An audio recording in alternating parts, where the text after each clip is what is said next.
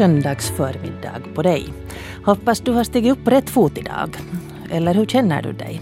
Och hur mycket syns det hur du känner dig? Eller har du vant dig av med att visa dina känslor? Men finns de kanske där ändå?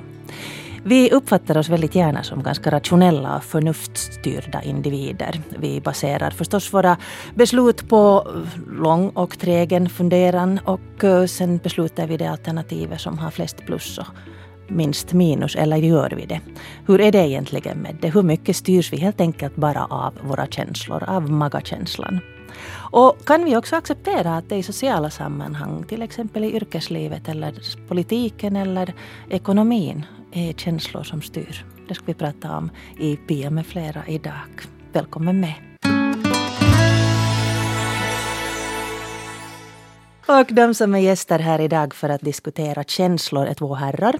Mikael Sjövall skrev för ett par veckor sedan en kolumn som vi delade väldigt mycket på Facebook då han skrev om hur små tassar lämnar stora spår och om barnens sorg. Och till vardags så är han helt enkelt eh, kommunikationschef i finansbranschen. Dessutom också kolumnist på Hufvudstadsbladet. Och den andra är också en tidningsman, ledarskribent på Borgobladet, Jan-Erik Andelin, som ju också är känd via Magma och många, många andra sammanhang, Talking Heads i tidernas morgon. Och uh, Jan-Erik Erki skrev också i början på året om, en, om att ha diagnos, om att skriva av sig eller sätta en stämpel på känslorna som man har. Men Mikael, um, vad var det som gjorde att du, du skrev den här kolumnen? No, kanske rent det här akuta behovet var väl att eh, skriva om de, om de känslor som, som eh, omgav oss i familjen när, när en kär hund hade lämnat oss och, och, och hur, hur viktigt jag upplevde att, det, att eh, barnen får bejaka känslor och får gråta ut den här sorgen. Men att mer, mm, om vi tänker mer den djupare, djupare innebörden och, och, varför jag upplevde att det är väldigt viktigt att skriva om det här så är väl att, att jag eh, själv eh, nästan hela livet får man väl säga så, så har jag haft den här känslan att, att, att jag har fått bygga på mitt teflonlager eh, i offentliga sammanhang och, och, och, i arbetskollektiv och, och, i många andra sammanhang. Och att det är ganska svårt att mm, tala om känslor och, och, det är svårt att bejaka känslor i vår kultur. Så att eh, det och, och egentligen är det, liksom, det är ganska paradoxalt att, att, eh, att det är så här för att å ena sidan så eh, översköljs ju vi av, av känslor i dess olika former i, i, i damtidningar och kvällstidningar och, och olika mm, reality-tv shows och så vidare. Men, men ändå när det gäller den här riktigt svåra biten att, att eh, bearbeta känslor och ge uttryck för dem så, så är det en ganska knepig ekvation. Mm. Du använder ett uttryck som många kände igen, pjäsalapp. Mm. Vad betyder det? no, det, det är väl ett österbottniskt sätt att uh, klassificera och typologisera sådana människor som, som äh, har lätt för att visa känslor och, och, och, och i den österbottniska kontexten så upplever, upplever, ursäkta, upplever då många att, att, äh, att sådana människor då flödar över lite väl, väl mycket och att det finns lite för mycket av den här varan. Och att det skulle gälla att, att då Eh, tygla de där känslorna. Så det finns en sån här mm, eh, ett, ett, eh, en indirekt förhållningsregel som finns in, inbakad i det där uttrycket. Så att jag kommer ihåg att min egen far när han äh, kramade min, min farfar på flygplatsen till exempel och, och, och farfar var redan ganska ålderstigen och så här så att vi visst kände, visste alla med oss att, att vi vet inte om det är sista gången och så här men att då, då fick min far höra att att han var pjasalapp bara för att han kramade sin egen far. Så att eh, det är någonting som jag kommer ihåg från barndomen just att, att, eh, det var ett begrepp som man odlade, odlade ganska mycket just i den här österbottniska kontexten. Jag vet inte om det existerar på övrigt håll i svensk Finland. Men mm. Då finns det väl den här Jag vet inte, har den någonsin försvunnit eller finns den kvar det här att pojkar ska inte gråta? No, nu tycker jag att det finns, eh, nu är du själv far till tre döttrar och, och, och, så, att, eh, så att det är ganska eh, hård kvinnodominans där hemma men, men, men när jag ser omkring mig och, och följer med hur pojkar uppfostras på annat håll så, och, och, så nu tycker jag att det finns kvar ännu den här, den här föreställningen att man ska liksom karska upp sig och, och, och inte piazza. så nu finns, finns den här föreställningen kvar. Trots att, eh, eh, trots att det har blivit mer legitimt och, att, eh, och, och lättare tror jag att, att diskutera känslor. Men, men de här samma beteendemönstren som förväntas av, av pojkar respektive flickor så, så sitter nog väldigt djupt. Mm. Du pratar om det här när lejonen vinner så att då är det tillåtet att visa sina känslor. Men, men det är i sportsammanhang och då får man bli upprörd och då får man bli glad. Mm. Ja, det stämmer. Alltså det mm, finns, finns vissa sfärer där det är helt okej okay att, att uh, låta tårarna flöda men att sen när det gäller, gäller ska vi säga, hjärtesorg eller, eller eller dödsfall i familjen och släkten så då kan det vara lite knä, knepigare. Du talar här i den här kolumnen just om att, att tårar är helande. Och om det att, att du är orolig för att vi som vuxna då inte liksom visar en, ett, en förebild av att det är okej att visa känslor. Mm.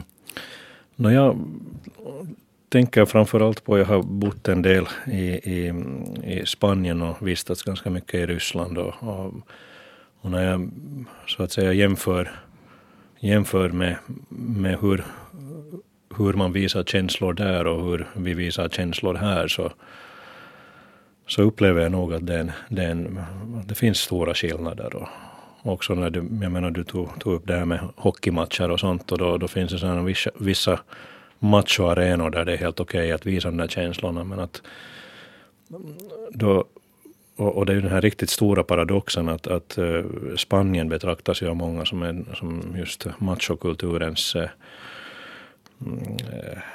mecka ungefär. Och, och ändå så, så kan man män emellan ge uttryck väldigt mycket för känslor och, och krama varann och, och, och också tala om, om, om ganska tabubelagda saker. Och, och det där och, och blotta huden där den är som tunnast på ett, på ett sätt som är helt, helt eh, tillåtet i den kulturen.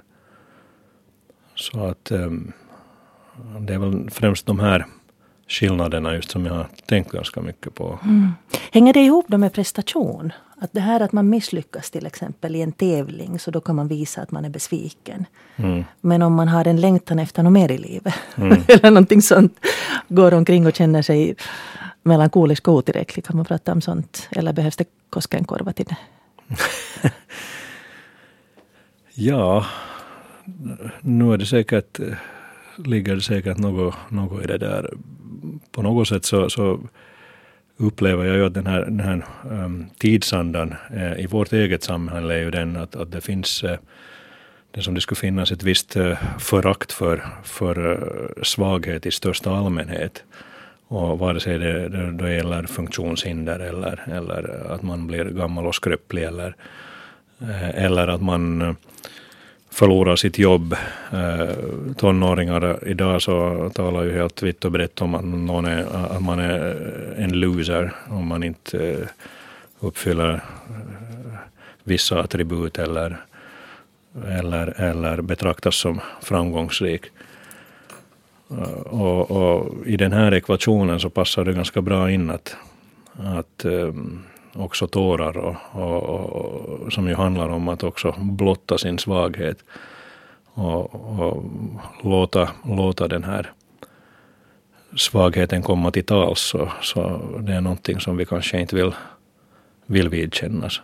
Men jag tror, tror nog, för att återgå till din tidigare fråga här, så, så, så tror jag att det är väldigt viktigt att, att eh, man i familjen Eh, är öppen för hela det här känsloregistret och att också föräldrar eh, talar om, om, om vikten av att, av att eh, bejaka sin sorg och, och inte lägga locket på.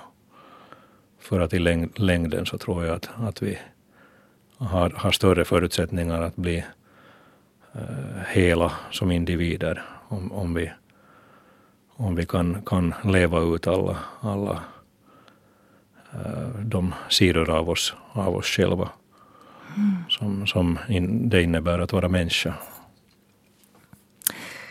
Jan-Erik Andelin, Erki får jag kalla dig. Jag är van att kalla dig Erki. Varsågod, Så det där, jag hade lite roligt att din e-post var då Maria Jotuni. För att det där, jag tänkte ju ganska mycket på Maria Jotuni inför den här sändningen, det vill säga kun on tunteet, när man har känslor. Eller kun on tunteet, som mm. jag har hört många uttala det när man har redigt med känslor. känslor. Ja. Men det där, hon pratar där om att man skulle kunna funka rationellt men när man har känslor i den här mm. novellsamlingen. Hon pratar ganska mycket om kvinnans ställning där. Men ändå på något sätt så verkar det som ett, ett utgångsläge att känslor stör. Vad väcker det för tankar i dig? Mm.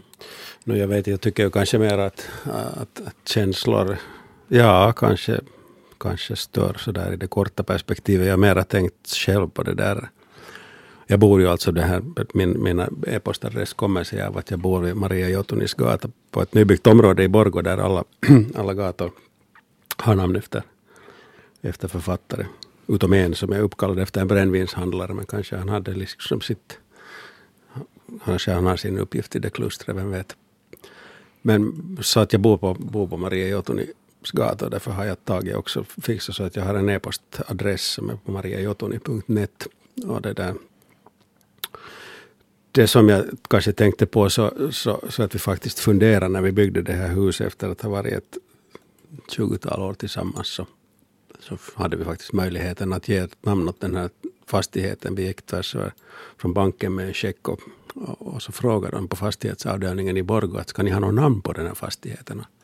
Då hade jag faktiskt funderat vad, vad det skulle heta, liksom Kunnon tunteet. Den, Aha, just okay. den, här, den här tomten. Eller sen vad som kanske varit lite värre som gjorde att vi skippade alltsammans. Maria Jotunis mest kända roman heter Det vacklande huset. Huojavatalo, det tänkte att det kanske inte är så bra. Men, men känslorna så, så är ju också att det finns sådana lång, långvarigare känslor som, som det där som jag tycker att, att bära. Att det, var en, det var för oss en, fin erfarenhet till skillnad från hur det är för många människor att bygga ett hus. Så, eller att låta bygga ett hus. Jag kan inte hålla i en hammare så det var andra som gjorde det. Men det var kanske väl så där att, att sådana här större känslor, långvarigare känslor, längre balkar och bågar så här som, som, som liksom tillit och trygghet och, och sådana här saker så tycker jag efteråt, vi, vi tyckte att det var ett bra bygge. Det blev liksom ett bra hus och budgeten höll och och vi skilde oss inte på slutet utan tvärtom så, så var det ju, tror jag, en sån här grej som gjorde att vi kände att vi, att vi, vi hade en gemensam syn. Det var roligt att bygga det där huset. Vi tyckte att samma saker var vackert att ha i sitt hem. Och, och, och, och sådär.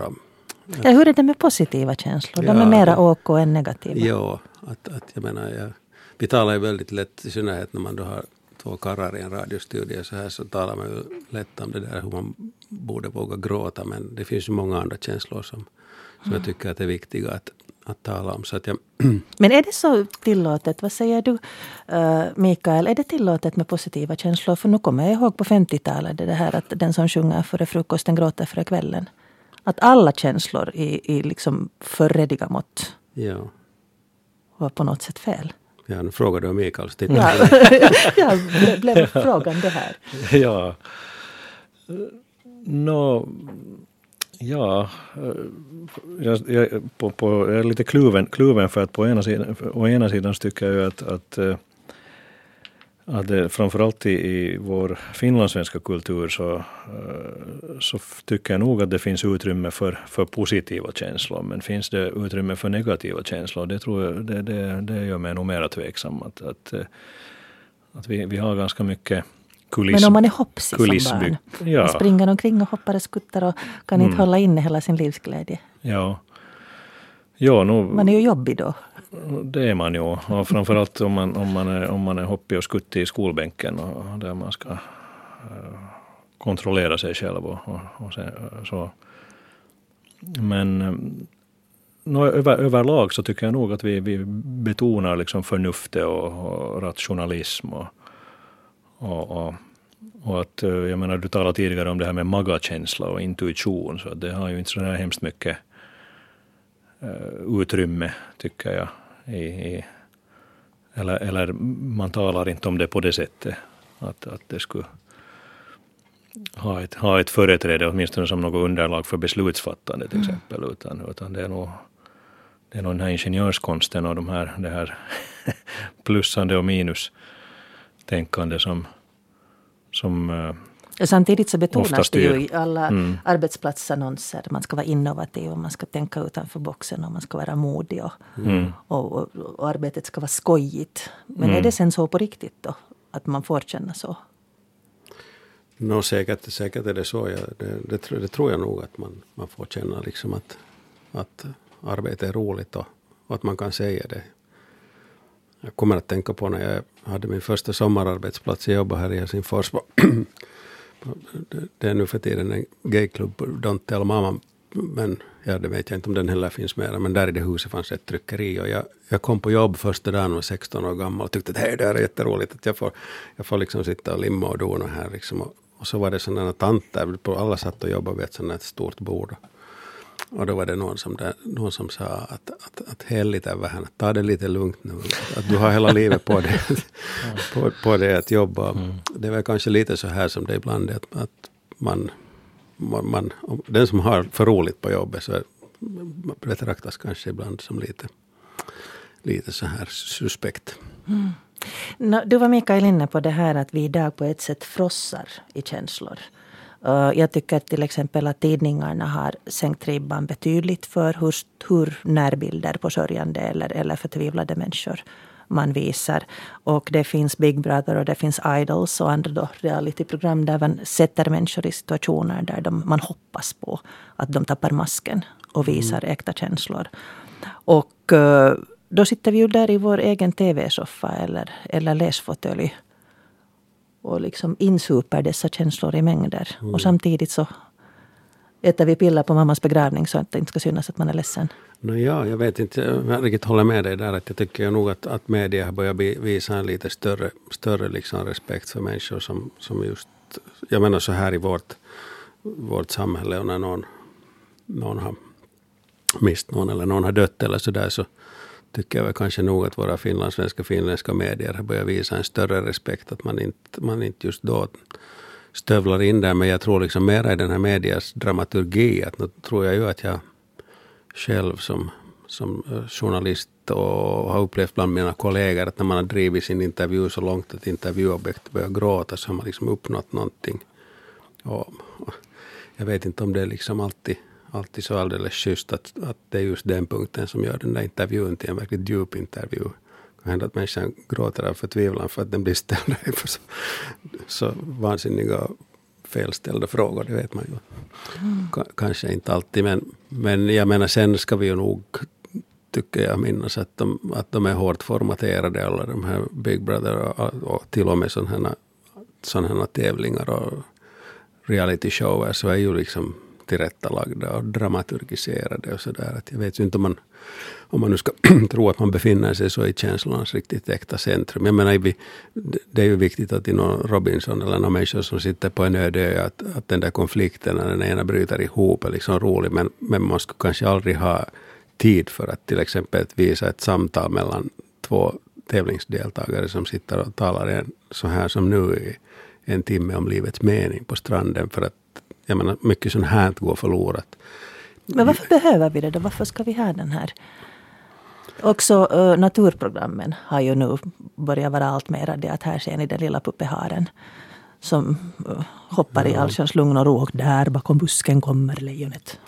No, så har det väl alltid varit. Att, men, att, men att, jag menar, här så ser jag kanske det där att inte, inte för att det minsta förringa det här med att, att människor gråter, men det är liksom ofta en sån här turning point. Liksom att, att det där sorgliga och dramatiska händer. Och eh, jag har ju ett minne själv av, du nämnde Talking Heads, och vi Pia har jobbat där till och med tillsammans någon gång i tiden. Och det fanns ju ett rum längst bak där vi satt och tittade igenom alla våra intervjuer. Och, jag är inte en människa som gråter så där att jag liksom brister, brister i gråt, men jag blir väldigt lätt rörd. Och jag hade ofta så här när man satt där och tittade igenom vad man hade pratat med människor. Och, den här TV-rutan är ju liksom mycket närmare, så att till och med fast man hade suttit vid samma bord och talat med någon människa, så fanns det liksom vissa sådana känslor som man insåg först när man satt och såg dem i monitorn.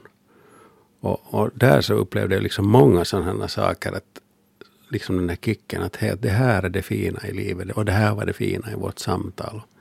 Och jag kunde ofta bli direkt rörd av att sitta och, ofta var det ju så att, att, att man, jag gjorde persondokumentärer som gjorde att man, man liksom ändå involverade sig i en människas liv och kanske ofta ställde sådana frågor till människor som man som ingen annan någonsin hade ställt. Det var ju liksom med många gånger att man kom där med sin med sitt uppdrag och sin uppgift och så plötsligt pratade, var man inne och pratade om sådana känslor som människor som hade varit tabu för dem i vardagen. Och jag upplevde ofta sådär att, att det var väldigt rörande, vissa sådana saker. Men de var väldigt finstilta och väldigt finstämda och sådär. jag tror att väldigt mycket av känslor handlar också om att kunna vara, kunna vara liksom lyhörd. Och, till exempel just på en arbetsplats och sådär. Så att liksom fatta att nu, nu är det här på gång i den här gemenskapen. Mm. Det är ju turbulenta tider. Till exempel KSF Media för en massa diskussioner och en del människor vet att de kanske jo. Inte kommer att få dela arbetsgemenskapen ja, mer. Hur handskas man med sånt här på jobbet? No, jag skulle väl kanske lite här knyta an till vad Mikael sa om det här att vi finlandssvenskar är liksom väldigt, har inte så lätt att visa, visa på de tråkiga känslorna. Vi tycker att det finns ett sådant ord som jag alltid tänker på, det här ordet krackelera. Finlandssvenskar tycker alltid det är jätteroligt, författare särskilt, när någonting krackelerar och man plötsligt börjar man se att så här är det egentligen. Och och jag tycker väl just i en sån här situation så är det, det, det är liksom en alldeles speciell finlandssvensk sak att få vara med om det 48 människor på min arbetsplats ska sägas upp och, och, och vi liksom fortfarande försöker hålla igång det här att kviddevitt att det här är det här är charmigt och trevligt och vi vet inte ännu riktigt hur det kommer att bli. Och, och sen samtidigt har vi en situation att många människor får gå till banken en dag och förhandla om sitt bostadslån och fundera om de kan bo kvar där de bor med sin familj. Att, att det, är en, det är ett intressant känslolaboratorium att sitta just nu i dessa dagar. Hur är det Mikael det i näringslivet, finanssidan? Uh, kan man visa känslor på jobbet? Mm. det är nog en ganska konservativ miljö, äh, hela finanssektorn. Så att, att, det är alltså Nefco, det är det där... Och det är Nordiska miljöfinansieringsbolaget. Mm. Där jag, så det är där pengar jobbar. det är fråga om och det är konkurrens om pengarna. Det är räntesatser och det är, det är mm, siffror och det är den, den världen som... Men kan ekonomi handla om känslor? Uh, visst, är det är visst det som det, ekonomi handlar om? Visst, visst kan det det. man och, tror på och, vad man inte tror på. Och, och, det där, ofta är det ju, eh, jag menar redan det här med makroekonomi och, och, och valutans värde i olika länder så har ju, har ju att göra med förväntningar också. Att, att, eh, jag menar, det handlar, handlar ju inte bara, bara om ekonomiska fakta utan det handlar också om omvärldens förväntningar på hur, hur en, en valuta ska utvecklas till exempel. Så, att, så nu handlar det ju förstås mycket, mycket om känslor och, och, och också jag menar vi har mycket verksamhet i, i, i Ukraina till exempel där, där, där känslor också förstås kommer till ytan i, i, i situationer där, eh, där, det, där det kan uppkomma betalningssvårigheter eller annat. Så, och, och, och mitt under pågående krig. Så att, så att visst, visst finns ju... Kalkylerar man med dem, med känslorna? No, inte, inte skulle jag säga att, i, att, att, att vi på min arbetsplats skulle kalkylera, kalkylera med de här känslorna men att eh, visst, eh, visst kan det ju förekomma eh, förekomma, ska jag säga, mm, sådana situationer där, där allting krackelerar som Erkki då säger.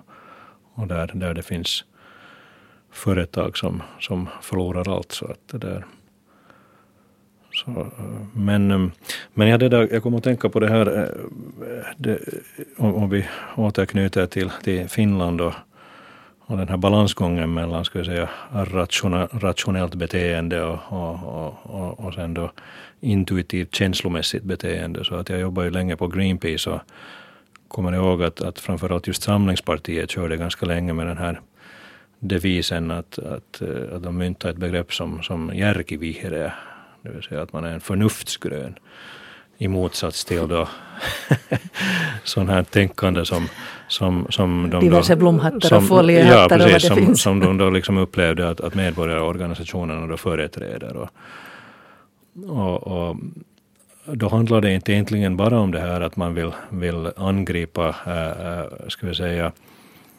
eller, eller, man, eller ska vi säga att man vill framhäva betydelsen av att, av att Eh, ha solida fakta på bordet, utan det handlar också om att man ifrågasätter det att naturen i sig skulle ha ett egenvärde. Och, och ofta befann jag mig i sådana situationer där, där vi ville skydda någon viss miljö och där, där det inte alltid ska jag säga, fanns de här ekonomiska argumenten eller, eller de här riktigt på det sättet ska säga rationella argumenten då som, som, som då kanske just Samlingspartiet hade förväntat sig. Utan, utan det kan finnas ett, ett, ett, ett, ett argument som går ut på att, att, att den här miljön och den här naturen är, är unik bara för att den existerar. Och, att den får kännas viktig. Liksom. Och den får mm. kännas viktig. Och just det, att, att, att, och, får man tycka till mm. exempel mm. att det är helt okej att äta hundar men inte grisar? ja, no, här kommer liksom de här känslomässiga argumenten mm. in. Att det förnuftsmässiga är väl att det finns lika mycket kalorier och kolhydrater och fett i en hund som Mm. Eller insekter, proteiner. Ja, no, jag diskuterade just med några amerikaner, Pia du som är hästmänniska, att får man äta hästar? Mm. Och, och, amerikanerna tyckte att absolut inte, att det var liksom en barbari att man i Europa äter hästkött och så vidare. Så att, jag menar, det är ett bra exempel på det här att jag menar, en, en hund är ju lika näringsrik som, som vad som helst annat. Så att, men där kommer liksom känslorna in, att, att vi är vana vid att, att känslorna går före det. Mm. Nu lyssnade alltså på Pia med flera som diskuterar känslor idag. De som vi har med oss hela tiden i bakfickan oberoende om vi är medvetna om det eller inte. Eh, en person som jag känner konstaterar att han vastustaa tunteita. Han är emot känslor men jag är inte riktigt säker på om det är gångbart. Skriv gärna till pia.abrahamsson.yle.fi eller inboxa mig på Facebook om du har någonting som du, du gärna vill dela med dig här. Um, det finns en vetenskapsgren som jag inte visste om. Och den heter så mycket som emotionssociologi. Och då jag, då jag försökte läsa in mig på det här ämnet så blev jag förvånad över att den, man nalkas faktiskt emotionerna med väldigt stor vetenskaplighet. Och uh, Åsa Wettergren som har skrivit den här, så hon uh, konstaterar att känslor enligt det konventionella synsättet hör hemma i privatsfären och har att göra med till exempel makar, föräldrar och barn och släktingar. Och sen det offentliga livet Uh, arbete, politik, ekonomi och vetenskap anses då inte emotionellt. Men vad säger ni om politik till exempel? Nu är det, det väldigt, väldigt, väldigt emotionellt. Att jag, nu talar vi kanske lite här när vi talar med Mikael om ekonomi, om två olika saker. Att dels naturligtvis som företagare som går i konkurs, men jag tycker att hela ekonomin är väldigt emotionell liksom på det här stora planet som, som, som det gäller förväntningar och så vidare. Och, och ibland så tycker jag liksom att, att, att religionen är förhållandevis rationell i förhållande till vad människor tror på. Liksom, ibland kan man i, i, i de här ekonominyheterna få höra de mest hojsiga liksom, orsakssamband. Att, att det här och det här har inte skett i det här landet idag. Och kursen gick upp. Liksom. Så, att, så att jag tycker ju att ekonom, både ekonomi och politik innehåller liksom, kanske inte de här små vardagliga känslorna men de här stora, stora känslorna av att jag menar väldigt mycket av det här hur vi, hur vi agerar som konsumenter så bygger ju på att man bygger upp en känsla av att vi ska vara liksom lojala med det här systemet. Och, och den här veckan ska vi konsumera för att någon ekonomist har sagt det nästa vecka ska vi spara för att någon annan har sagt så. Så att, så att jag tycker ju att ekonomi och politik de är ju fulla av emotioner och, och tillverkade emotioner. Mm. Känslor. Nu tycker jag att det ligger någonting i det där som, som du säger just om emotionssociologin eh, så tillvida att, att, äh, att äh, det finns, äh, tycker jag nog, ganska få sådana möjligheter att, att kollektivt bejaka äh, sorg. Och då tänker jag liksom på kulturkollektivet i sig. Att, att det, nu har vi inte liksom längre kvar något sånt som, som det forna bysamhälle som nu ännu existerar för 50 eller 100, 100 år sedan. Men att, men att eh, till exempel just de här gråterskorna som jag nu skrev om i min egen eh, Hufvudstadsbladet-kolumn så, så handlar just om det att det var ett sätt för bykollektivet att, att hantera sorg. Och då har den här sorgen i sig så har blivit en väldigt privat angelägenhet. Och när vi tidigare, Samtidigt när, så när vi, lägger man ut ljus som mm. nallebjörnar när prinsessan Diana har gått bort. Har vi ett behov av ändå att dela det?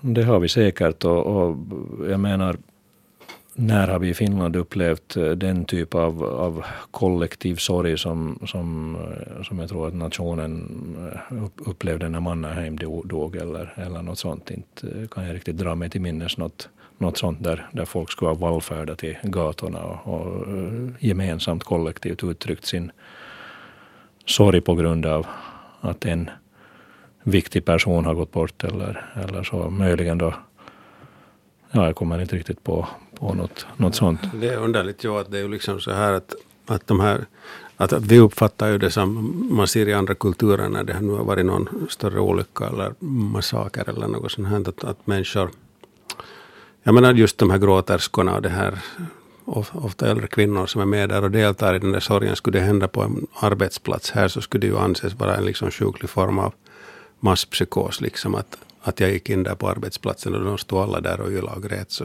så skulle jag tycka att, att, att det behöv, behövs ju liksom någon som ingriper och stoppar det där, att det är farligt. Medan vi sen liksom, ser nästan Hartwall Arena här ut genom fönstret, där är liksom sådana sådana idrottspsykoser liksom fullständigt okej. Okay, liksom att, att man vet, vet, för att någon har lyckats puffa in en gummibit i en bur tillräckligt många gånger som man gör i ishockey. Så, så då, är det, då är det liksom okej okay att, att göra nästan vad som helst. Och känna kanske den här nationella stoltheten där. Som vi kanske inte hittar. Ja, men, men liksom att det här Mm. Att, att det så fort ska betraktas som sjukligt det här att man tillsammans har känslor i en liten krets och, och sådär. Och att vi, jag menar, som gråterskefenomen så skulle betraktas som att någon behöver ingripa. Mm. Åsa skriver också om skam. Uh, att i barndomsfostran så blir det också väldigt tydligt vilken roll skam spelar för att hålla människor inom ramen för acceptabelt socialt beteende. Skam är då en självvärderande känsla där självet betraktar sig själv med andras ögon och ser en dålig person, en som inte gjort som man ska göra. Du var Mikael inne på det här föraktet för svagheten. Mm. Så man får liksom vara mjukispappa inne men, men sen när man går ut på gatan så får man inte. Eller är det så Mm. är, det, är det en svaghet att visa sina känslor?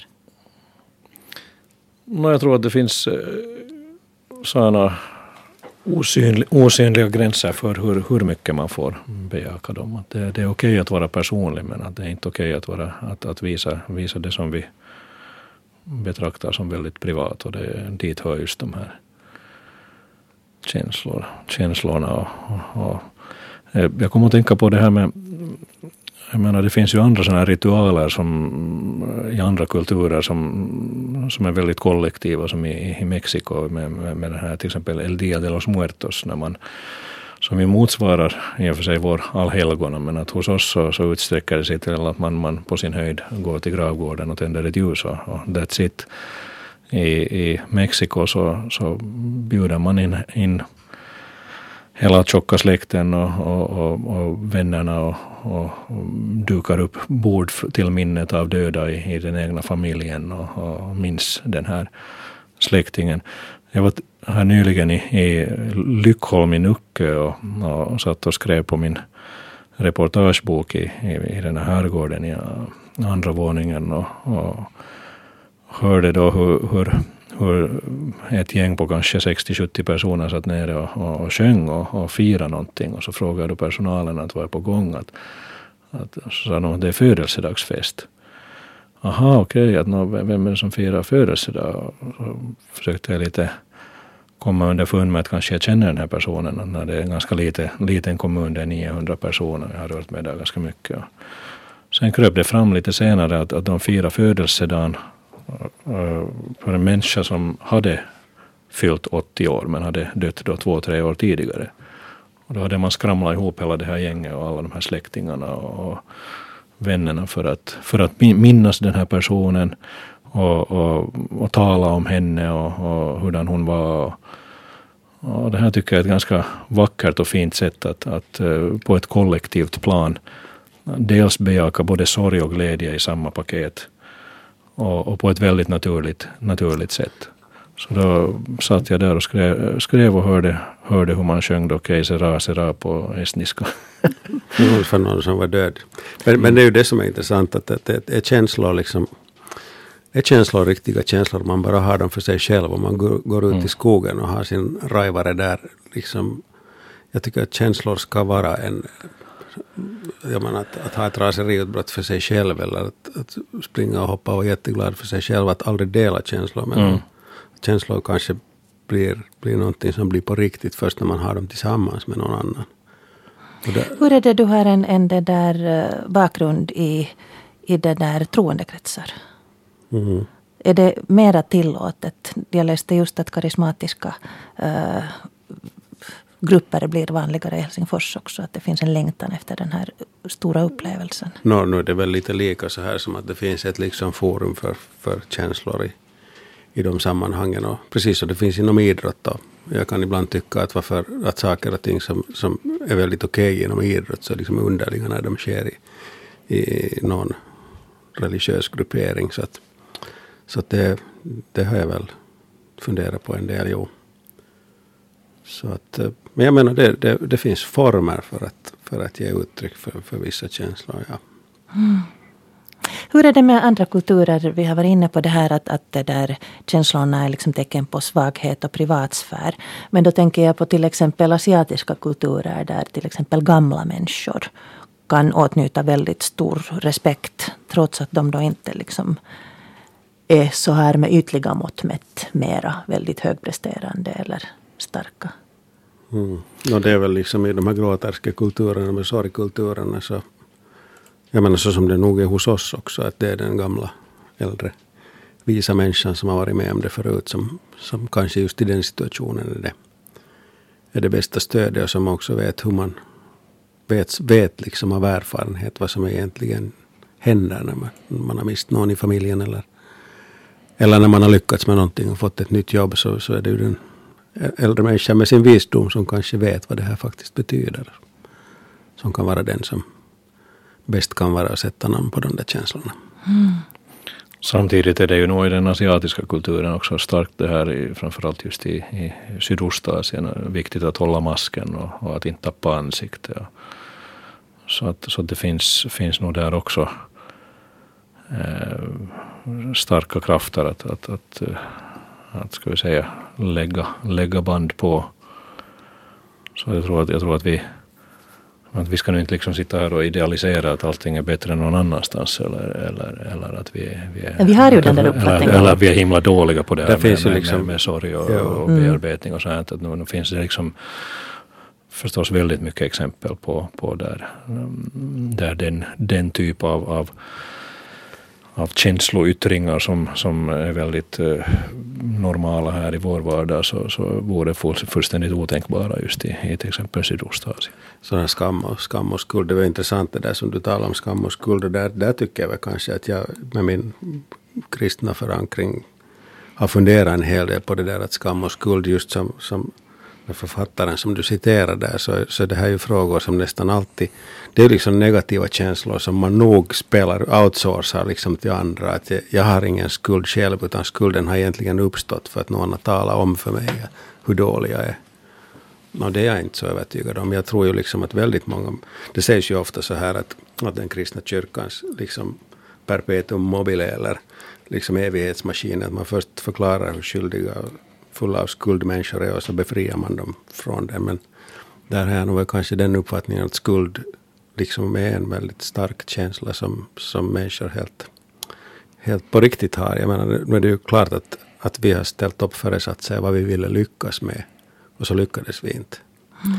Och, och det, nu är det ju bara så då att då är, då är ju inte den där skulden liksom i första hand skapad av vår omgivning tycker jag. Utan Utan jag tror att väldigt mycket människor går omkring och har den här känslan av att, att jag har inte lyckats med det som jag ville lyckas med. Mm. Och, och, och, att man inte kan outsourca den och säga att allt är, om, allt är alla andra människors fel som jag mötte på den här vägen. Det vet jag vad man tycker om det här. Mm. Katarsis pratar man ju om. Att man till exempel indirekt genom att titta på ett klassiskt grekiskt skådespel drama. Eller sen varför inte idag då man sitter och tittar på filmer från sin läsplatta. Mm. Eller, eller det där telefon. Så visst strävar vi ju att något ska hända i oss. Mm. Gråter du lätt Mikael? No, no, vad ska jag säga att, att i, i just den privata sfären bland nära och kära så har jag nog, har jag nog lätt för att, att det där fälla en tår men, men uh, nog i sådana uh, mer offentliga sammanhang så, så är jag nog väl den här typiska fin, finländska karln som ligger lågt. Som sätter en systemkamera. Det är man mm. många gånger tänkt man sätter en systemkamera mellan sig själv och sorgen på begravningen. Det är ofta mm. ett sätt. Jag har ibland tänkt att den som går omkring och fotar på begravningen är den som sörjer allra mest. Mm. Som, som kanske inte klarar av att, no, det här är något generalisera men, men jag menar just det, det, det tycker jag är det enklaste verktyget för att liksom hålla en distans mellan sig själv och det som egentligen händer i en familjekrets. Att, att fota. Du pratar, ja. ja sam, samtidigt tror jag, tror jag det också nog är viktigt att, att uh, när vi talar om, om känslor och tårar och, och, och sorg så, så tror jag att det är viktigt också att, att, att man inte bakar in för mycket värdeladdning i det här. Att, att, uh, att uh, att, att som om det funnits bara ett enda sätt att, att, att sörja. Jag tror, jag tror det var någon som hade skrivit här eh, i kommentarfältet i min kolumn på Husis så, så hade väl skrivit att, att, att, att här har vi nu igen en, en självutnämnd sorgeexpert som, som tycker att, att det bara finns ett enda sätt att sörja. Det var ju ingalunda min, min poäng med den här kolumnen utan, utan att, att, att jag Eh, upplever just att den här mångfalden egentligen saknas. Så att jag, jag, tror inte att det är liksom de här tårarnas antal som i sig är det viktiga, utan, utan det att alla ska på sitt sätt kunna få bejaka den och att, att det finns fler, och att det, och att det bör finnas fler fora där vi kollektivt kan göra det. Och att, och att vi bör ha större liksom förståelse för, för uh, olika sätt att bejaka bejaka de här känslorna. Mm. Men, att, men att jag tror, jag, jag menar jag har själv i min, i min närmaste krets äh, släktingar som, som, som, som sörjer på ett helt annat sätt än jag och det, det, det är liksom precis lika okej okay som, som mitt, mitt sätt att sörja. Men, men det viktiga är att vi, upplever jag, att vi, att vi vet var vi har varandra och att, och att vi liksom, och hur vi känner och, och, och, att vi kan, kan sen då ge uttryck för det på, på vårt eget ja, sätt. Jag vill att lite ta, ta i här för att det där, du, du skriver också i den här artikeln om diagnos. Och det, där, det här med sorg har ju nu också så småningom börjat uppfattas som någonting som ska diagnostiseras. Är det två veckor man får sörja före det börjar uppfattas som klinisk depression och bör medicineras bort. Och uh, Jan-Erik Andelin har alltså skrivit så här. När man får en diagnos beviljas man ett slags undantag från allt detta som man vanligtvis ska klara. Idéhistorikern Karin Johannisson har sagt att det enda som är värre än att få en diagnos är att inte få en. Då är man bara underlig. Men livsproblem som förlust, skuld och sorg kan man ändå inte medicinera och trixa bort. Livsglädje och hopp som kan bli till helande och hälsa kan man inte ändå alltid förklara. Så skimrande mångtrådigt är det. Mm. Nu så är det att jag vill ju gärna säga att jag, jag, jag tycker att vi fokuserar nu för mycket på att, att, man är en äkta människa och man gråter. Men samtidigt vill jag säga att jag har liksom goda vänner, både män och kvinnor, som är sådana att man mitt under ett samtal så går de in och ut i gråten. Liksom, och, och, och liksom gråter en skvätt och kommer tillbaka och efteråt så, så var det liksom så här att inte tänker man på det. Det var inget utbrott utan att nu uppskattar jag liksom människor som på det sättet har, har en sån här liksom naturlig naturlig koppling. Att mitt, i, mitt under ett samtal så gråter man en skvätt för att det är berörande eller viktigt, viktigt det som man, man liksom talar om. Så att, så att det, det tycker jag liksom att det är bra. Sen, sen naturligtvis så, Så att börja diagnostisera det här uppfattar jag ju liksom som friska människor. Det är människor som är ovanligt friska som liksom har den här, det här förhållandet i sina känslor. Jag tycker liksom inte att man är det minsta behöver någon minsta diagnos för att man är rätt rörd. Utan då är man en frisk människa. varför ska vi hålla igen det? Vad, vad, är det? vad är faran om vi alla går och känner väldigt mycket? Bär våra känslor utanpå kroppen? ja.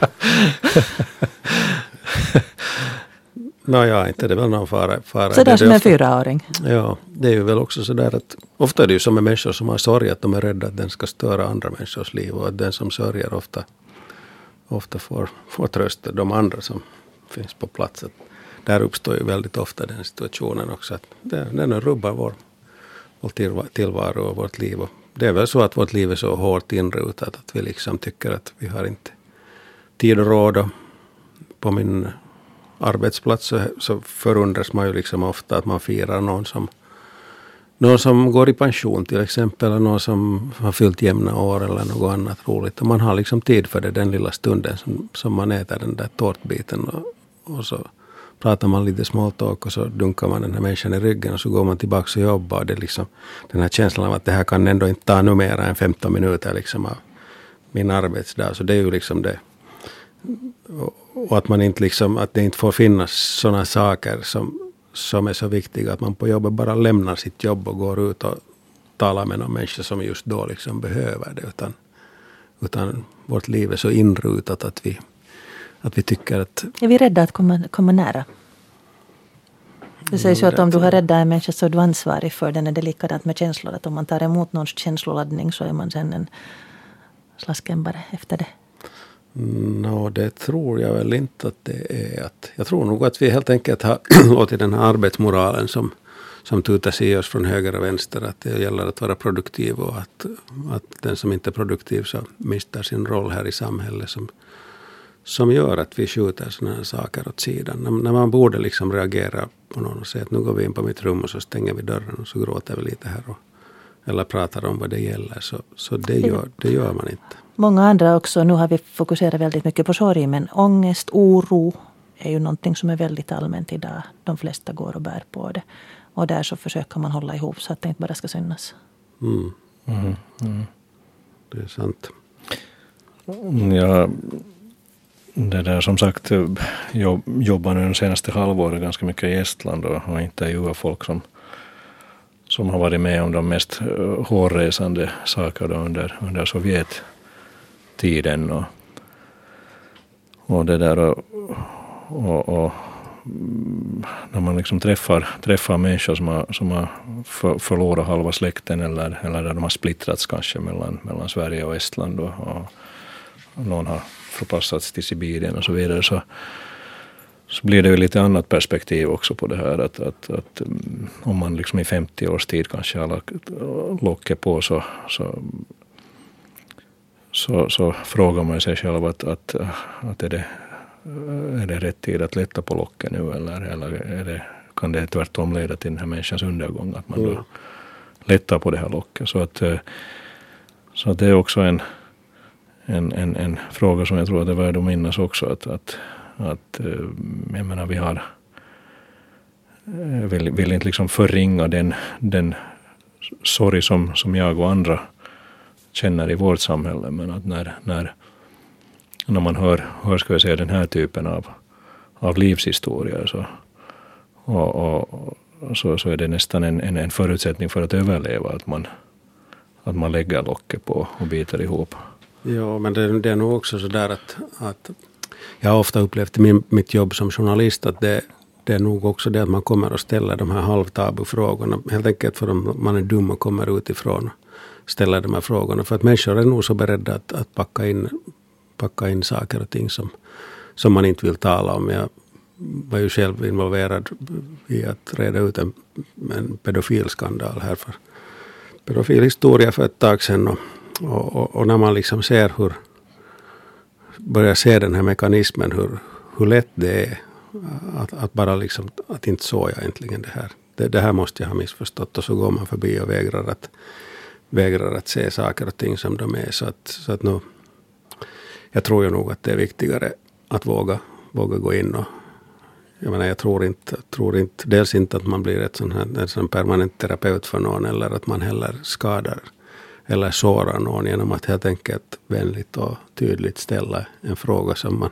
känner att behöver ställas. Det tror jag nog att, att man, det, den, där ska man inte linda in sig utan man måste nog liksom vara rak. Och, och sen kan det ju hända att det smäller och strittar varor bölden åt alla håll men, men det är nog viktigt att vi, att vi vågar ställa de frågor som vi tycker att behöver ställas och kanske ta de känslor som kommer just i den stunden. Mm. Vad säger du Mikael, hur kan vi bejaka känslor?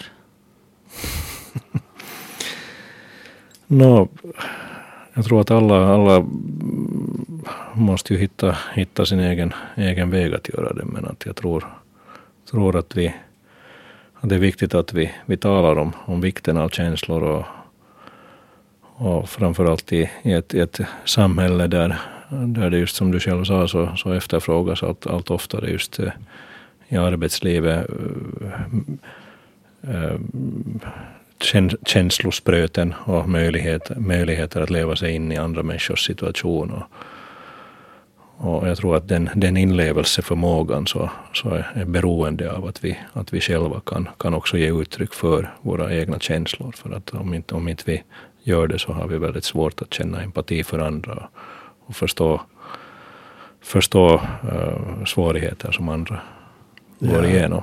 Mm. Alltså empati, det är ju tidsanvändning. Det är ju liksom att, att inte vara så hårt skruvad och, och liksom faktiskt säga att jo, jag har faktiskt den här tiden, att vi kan prata om det här nu.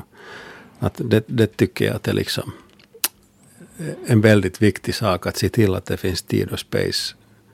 Lite luckor och lite uppluckrat för oss i allt vad vi gör. Mera känslor åt folket. Ja.